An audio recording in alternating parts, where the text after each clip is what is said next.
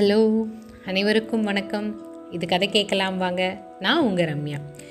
நம்ம கதை கேட்கலாம் வாங்க பாட்காஸ்ட்டில் நான் என்னோட யூடியூப் சேனல் கதை கேட்கலாம் வாங்க ரம்யா அப்படின்ற யூடியூப் சேனலில் நான் நிறைய ஜேர்னல்ஸில் நிறைய ஸ்டோரிஸ் போட்டுட்ருக்கேன். அதே கதைகளை நான் இந்த பாட்காஸ்ட்லேயும் போடுறேன். அது மட்டும் இல்லாமல் நான் ஏற்கனவே சொன்ன மாதிரி சாண்டில்யன் அவர்களோட வரலாற்று புதினமான யவனராணியை ஒரு ஆடியோ புக்காக போட்டுட்ருக்கேன். இந்த க கதையை வரலாற்று நாவலை படிக்க நேரம் இல்லாதவங்க இந்த ஆடியோ புக்காக கேட்டு என்ஜாய் பண்ணுங்கள் இது வரைக்கும் நம்ம இதில் ரெண்டு அத்தியாயம் பார்த்துட்டோம். இன்றைக்கி மூணாவது அத்தியாயம் பார்க்க போகிறோம் அதுக்கு முன்னாடி நம்ம ரெண்டாவது அத்தியாயத்தில் என்ன நடந்ததுன்றதை ஒரு ரீகேப் பார்த்துடலாம். நம்ம ஹீரோ இளஞ்செலியன் அவர் வந்து பாண்டிய நாட்டு வீரனாக இருந்தாலும் இப்போ சோழர் படையோட தலைவனாக இருக்கிறாரு காவிரி பூம்பட்டினத்தில் தான் கதை தொடங்குது. இது நம்ம முதல் ரெண்டு அத்தியாயத்தில் பார்த்துட்டோம். ரெண்டாவது அத்தியாயத்தில் என்ன நடந்ததுன்னா காவிரி நதிக்கரையோர அந்த சங்கமிக்கிற இடத்துல அந்த கடற்கரையில் அவர் நின்றுட்டுருக்கிறாரு அப்போது நடந்து போயிட்டு இருக்கும்போது அவரோட காலில் ஏதோ தட்டுப்படுது. அது என்னன்னு சொல்லி குனிஞ்சு பார்க்கும்போது அது ஒரு மங்கை ஒரு பெண்ணோட உடல். அது யார் அப்படின்னு நினச்சி அவர் பார்க்குறாரு. அது வந்து ஒரு யவன பெண்.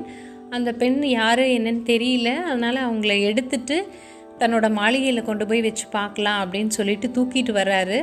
தூக்கிட்டு வந்து அதே மாதிரி தன்னோட மாளிகையில் கொண்டு வந்து ம மஞ்சத்தில் பெட்டில் படுக்க வைக்கிறாரு. அப்போது அவரோட மாளிகையில் வேலை செய்கிற யவன வீரன் வந்து இவளை ஏன் இங்கே கொண்டு வந்தீங்க? இவனில் வந்து உங்களுக்கும் தீமை இவளால் நம்ம நாட்டுக்கும் கெடுதல் நடக்க போகுது.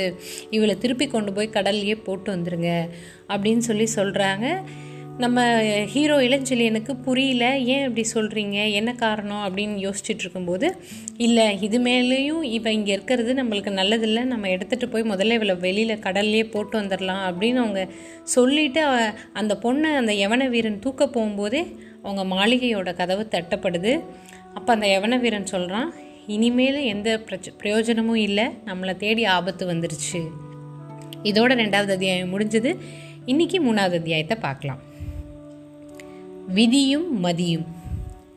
மனக்குழப்பம் என்னவென்பதையே அதுவரை அறியாதவனும் எப்பேற்பட்ட சிக்கலான சூழ்நிலையிலும் புத்தியை மிக தெளிவாக நிறுத்தி கொண்டு அலுவல் புரியக்கூடிய ஆற்றல் உடையவன் என்று பிரசித்தி பெற்றவனுமான இளஞ்செழியனுடைய நுண்ணறிவு கூட அன்றைய இரவின் இரண்டாம் ஜாமத்திற்குள் நிகழ்ந்துவிட்ட விசித்திர சம்பவங்களால் பல பக்கங்களில் இழுத்து அலைக்கழிக்கப்பட்டு சற்று அலங்கோலப்பட்டு நின்றதால் யவன வீரன் திகிலுக்கோ வாயிற்கதவு தட்டப்பட்டதற்கும் கடலிலிருந்து கொண்டு வரப்பட்ட யவன அழகிக்கும் ஏதோ பெருத்த சம்பந்தம் இருப்பது போல் அந்த வீரன் நடுங்கிய நடுக்கத்திற்கோ சரியான காரணத்தை கற்பிக்க முடியாமல் தன் விழிகளை உயரே தூக்கியவன் வீரன் முகத்தை சில வினாடிகள் ஆராய்ந்துவிட்டு ஹிப்லாஸ் நீ இந்த சோழ மண்டலத்துக்கு வந்து எத்தனை நாளாயிற்று? என்று வினவினான்.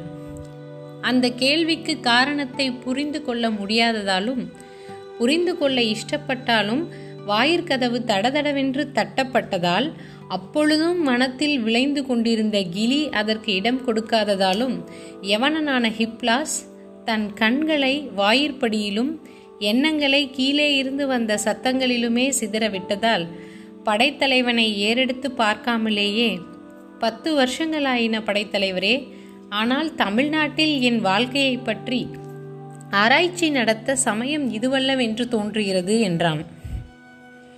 எதிர்நோக்கி இருக்கும் ஆபத்தை சுட்டிக்காட்டி சற்று ஏளனத்துடனேயே பதில் சொன்ன யவன வீரனின் இதயத்தில் ஓடிய உணர்ச்சிகளை ஓரளவு புரிந்து கொண்ட இளஞ்செழியனும் தன் இதழ்களில் சற்றே இளநகை காட்டி ஹிக்பிளாஸ் மனித மூளையே ஒரு ஆராய்ச்சி எந்திரம். அதை உபயோகப்படுத்துவதுதான் அறிவாளிக்கு அழகு என்று இந்த நாட்டின் ஆன்றோர்கள் சொல்லுவார்கள் என்று பதில் சொன்னான் சற்று குத்தலாக. மனித மூளை ஆராய்ச்சி எந்திரம்தான். அதை உபயோகப்படுத்த வேண்டியதும் அவசியம்தான். ஆனால் அது விதிக்கு உட்பட்டுத்தான் இயங்குகிறது என்று எங்கள் நாட்டில் சொல்வார்கள். ஆகவே சில சமயங்களில் நாம் இஷ்டப்பட்டாலும் அது வேலை செய்ய மறுக்கிறது என்பதும் அனுபவத்தில் நாம் கண்ட உண்மை என்று ஹிப்லாஸ் சிறிது கோபத்துடனேயே பேசினான். யவனர்கள் வசிக்கும் மேற்கத்தி நாட்டுக்கும் கீழ் திசையில் இருக்கும் தமிழ்நாட்டுக்கும் பெரும் வித்தியாசம் இருக்கிறது ஹிப்லாஸ். என்ன வித்தியாசம்? என்று கேட்டான் ஹிப்லாஸ். கோபத்தால் நிலை உழைந்த யவன வீரன் உக்கிரத்தை உச்சிக்கு கொண்டு போக இஷ்டப்பட்டவன் போல் அடுத்த கேள்வியை வீசத் தொடங்கிய இளஞ்செலியன் சூரியன் எந்த திசையில் உதிக்கிறான்? என்று ஏதோ பெரிய ஆராய்ச்சியை நடத்துபவன் போல் வினவினான். கீழ் திசையில் எங்கு அஸ்தமிக்கிறான்? மேற்கு திக்கில். அறிவும் அப்படித்தான் ஹிப்லாஸ். கீழ் திசையில் உற்பத்தியாகிறது அது அஸ்தமிப்பது மேற்கு திக்கில். ஆதவனுக்கும் அறிவுக்கும் நிறைய சம்பந்தம் இருக்கிறது. அதனால்தான் அறிவுக்கு ஒளியையும் அறியாமைக்கு இருளையும் எங்கள் நாட்டவர்கள் ஒப்பிட்டிருக்கிறார்கள். சூரியனைப் போல் ஒளியைப் போல் அறிவும் கிழக்கு நாடுகளில் உற்பத்தியாகி மேற்கு நாடுகளில் அஸ்தமிக்கிறது. இப்பொழுது புரிகிறதா? புரிகிறது படைத்தலைவரே. தங்கள் நாட்டு நுண்ணறிவுக்கும் இப்பொழுதுள்ள நிலைமைக்கும் என்ன சம்பந்தம் என்பதுதான் புரியவில்லை. சம்பந்தம் இருக்கிறது ஹிப்லாஸ் அறிவு விதிக்கு கட்டுப்பட்டது என்று சொன்னாயல்லவா? ஆம் எங்கள் நாட்டில் அப்படித்தான் சொல்வார்கள். தமிழ்நாட்டில் அதை ஒப்புக்கொள்வதில்லை. அப்படியா? ஆமாம். விதி எத்தனை வலியதாய் இருந்தாலும் அதை மதியால் வெல்ல முடியும் என்பது தமிழர் வழக்கு. அறிவுக்கு எதையும் அடிமைப்படுத்த கிழக்கத்திய நாடுகள் அதுவும் முக்கியமாக தமிழ்நாடு என்றும் இஷ்டப்பட்டதில்லை. ஆண்டவன் ஒருவனுக்கு அடுத்தபடியாக அறிவுக்குத்தான் இடமளித்திருக்கிறார்கள். அறிவினால் எந்த விதியையும் சமாளிக்கலாம் ஹிப்லாஸ். அறிவு தெளிவாகவும் மிக சுறுசுறுப்பாகவும் இருக்கும் வரையில் ஆபத்தில்லை என்றான் இளஞ்செழியன். யவன வீரன் ஏதோ பதில் சொல்ல வாயெடுத்தான். இது அனாவசியமான சம்பாஷணையின் காரணமாக இந்த அனாவசியமான சம்பாஷணையின் காரணமாக காலதாமதம் ஏற்படவே கீழே மீண்டும் பலமாக இடிக்கப்பட்ட பெருங்கதவு அந்த மாளிகை பூராவும் பரவிவிட்ட பயங்கர ஒளி அவன் வாயை அடைத்து விட்டது கதவை திற சீக்கிரம். சீக்கிரம் திற இல்லையேல் கதவு உடைக்கப்படும் என்ற ஆத்திர குரல் மீண்டும் எழுந்ததைக் கண்ட ஹிப்லாஸ் இந்த ஆபத்தை சமாளிக்க அறிவுரை கூறுங்கள் படைத்தலைவரே. வாசற் கதவை திறக்கட்டுமா? இல்லை வந்திருக்கிற விருந்தாளிகளே கதவை உடைத்துக்கொண்டு உள்ளே வரட்டுமா? தமிழ்நாட்டின் பழக்கம் எப்படியோ? என்று விசாரித்தான். வாயிலில் வந்திருக்கிறது ஆபத்து என்று ஏன் நினைக்கிறாய்? என்று கேட்டான் இளஞ்செலியன் அவர்கள் குரல் இருக்கிற மாதிரியிலிருந்தும் கதவை தட்டும் முறையிலிருந்தும் வந்திருப்பவர்கள் நமக்கு மாலை சூட்ட வரவில்லை என்பது இந்த மேல்நாட்டான் ஊகம். ஆனால் ஆதவன் உதிக்கும் நாட்டைச் சேர்ந்த இந்த படைத்தலைவர் ஊகம் இப்படியோ? என்று இளஞ்சலியினையே மடக்கினான் அந்த யவனன். யவனனுடைய நகைச்சுவையை கண்ட இளஞ்சலியன் மெல்ல நகைத்து ஹிப்லாஸ் சோழ நாட்டில் பழக பழகி பழகி இடகாக பேச கற்றுக்கொண்டு விட்டாய். வீரனாய் இருப்பவன் ஆபத்தில் இருக்க வேண்டிய நிலையே இதுதான். நகைச்சுவை இதய இருளை அகற்றுகிறது. அதனால் புத்தியும் சுறுசுறுப்பாக வேலை செய்கிறது. என்று ஹிப்லாஸை பாராட்டிவிட்டு ஹிப்லாஸ் பயப்படாதே. மாடியின் வெளித்தாழ்வாரத்திற்கு போய் வந்திருக்கும் வீரர்கள் யார் என்று விசாரி.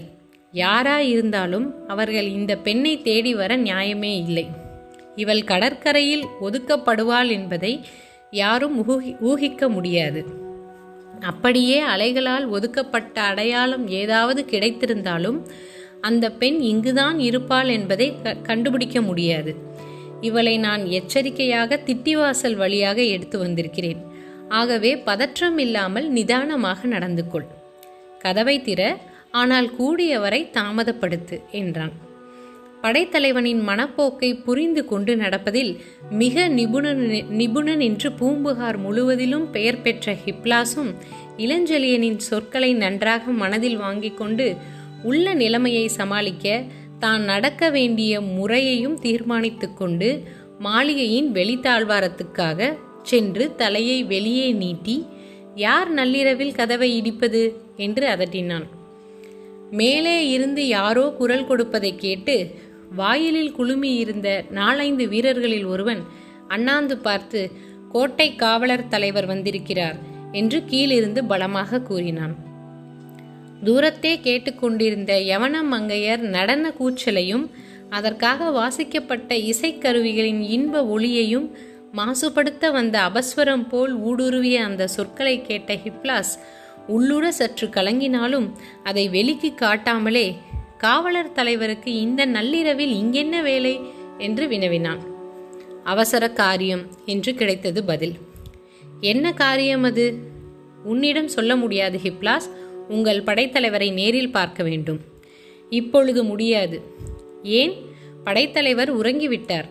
உறங்கினாலும் எழுப்ப வேண்டும். இந்த முறை கீழிருந்து வந்தது பழைய குரலே குரலா இல்லாமல் அதிகாரம் கலந்த மிக பயங்கரமான வேறு குரலாய் இருக்கவே தலையை நன்றாக வெளியில் நீட்டி யாரென்று கவனித்த ஹிப்லாஸ்? வீதி விளக்கின் வெளிச்சம் பேசியவன் முகத்தில் அடிக்கவே அடடே தாங்களா? இதை ஏன் அவன் முன்பே சொல்லவில்லை? என்று ஏதோ திகிர்ப்பட்டவன் போல் பாசாங்கு செய்து முதலில் பேசியவனை தன் கையால் சுட்டிக்காட்டினான்.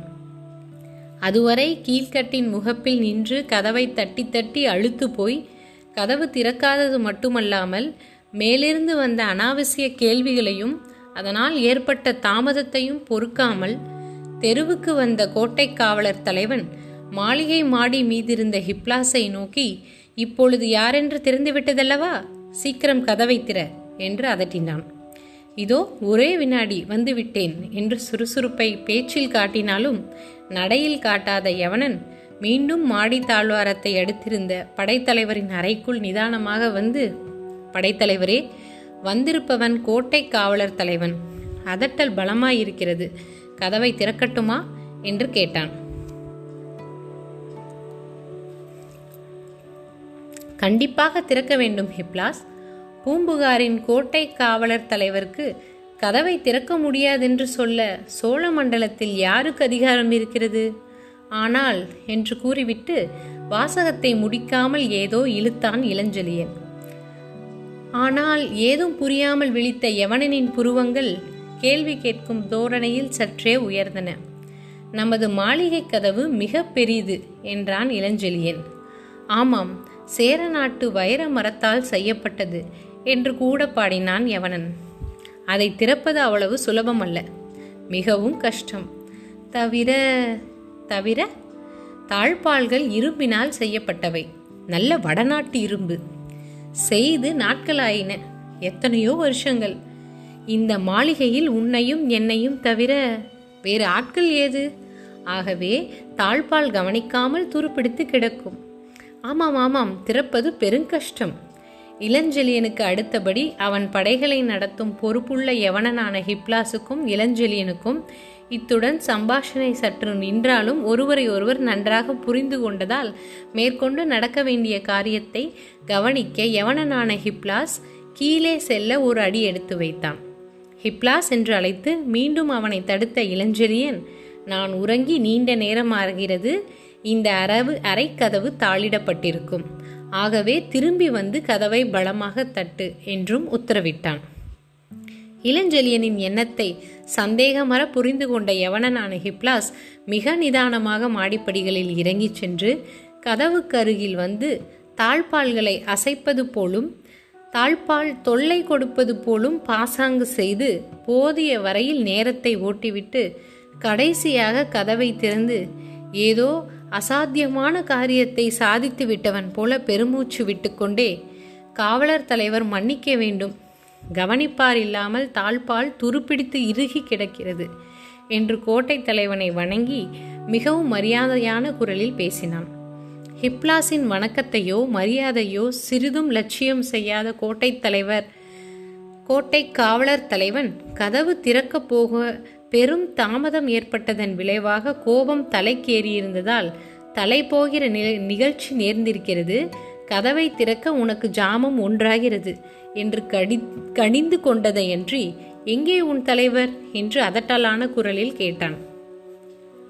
இறையாதீர்கள் தலைவர் விழித்து கொண்டால் கோபிப்பார் என்று ஹிப்லாஸ் எச்சரிக்கை செய்தான். கோட்டை தலைவன் கண்கள் நெருப்பு பொறிகளை கக்கின. தூங்குகிறாரா? எப்பொழுது படுத்தார் ஹிப்லாஸ்? எத்தனை வினாடிகள் இருக்கும்? என்று கோபத்தால் துடித்த உதடுகளிலிருந்து சுடு சொற்களையும் உதிரவிட்ட கோட்டை தலைவன் மேற்கொண்டு நேரத்தை வீணாக்க இஷ்டப்படாமல் ஹிப்லாஸை முன்னால் செல்ல உத்தரவிட்டு அவனை தொடர்ந்து தன் வீரர்களுடன் மாடிப்படிகளில் ஏறி சென்றான். அப்பொழுதும் சிறிது தாமதப்படுத்த இஷ்டப்பட்ட ஹிப்லாஸ் பந்தம் பிடித்திருக்கும் வீரன் வேண்டுமானால் முன்னால் செல்லலாமே வெளிச்சம் நன்றாக தெரியும் தங்களுக்கு படியேறவும் சௌகரியமாயிருக்கும் என்று மீண்டும் பேச ஆரம்பிக்கவே அவசியமில்லை. உள்ள வெளிச்சம் போதும். பந்தம் பிடிப்பவன் பின்னால் வரட்டும் என்று பேச்சை பட்டென்று அறுத்த கோட்டை தலைவன் கையில் உருவி பிடித்திருந்த தன் கத்தி முனையால் ஹிப்லாஸை தட்டி ம் நட என்று கட்டளையிட்டான். ஹிப்லாஸ் அதற்கும் அசையாமல் தாமதமாகவே படிகளில் ஏறி கோட்டை தலைவனையும் இதர காவலர்களையும் அழைத்து கொண்டு படைத்தலைவன் அறைக்கு வந்து சேர்ந்து பிரபு பிரபு சற்று கதவை திறங்கள் என்று கூப்பிட்டு கதவை லேசாக இருமுறை தட்டினான். அதற்கு பதிலேதும் வராது போகவே நான் என்ன சொன்னேன்? படைத்தலைவர் நன்றாக தூங்குகிறார்.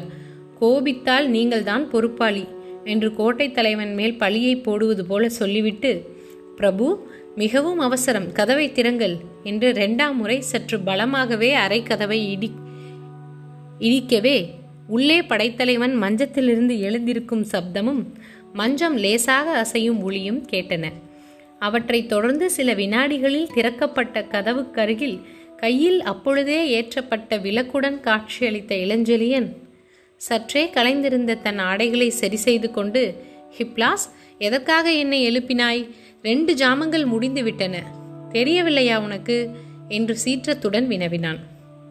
எனக்கு தெரிகிறது படைத்தலைவரே ஆனால் இவர்களுக்கு தெரியவில்லை என்று கூறி சற்று நகர்ந்து பின்னால் நின்றிருந்த கோட்டை தலைவனையும் இதர காவலர் வீரர்களையும் சுட்டிக்காட்டினான் ஹேப்லாஸ்.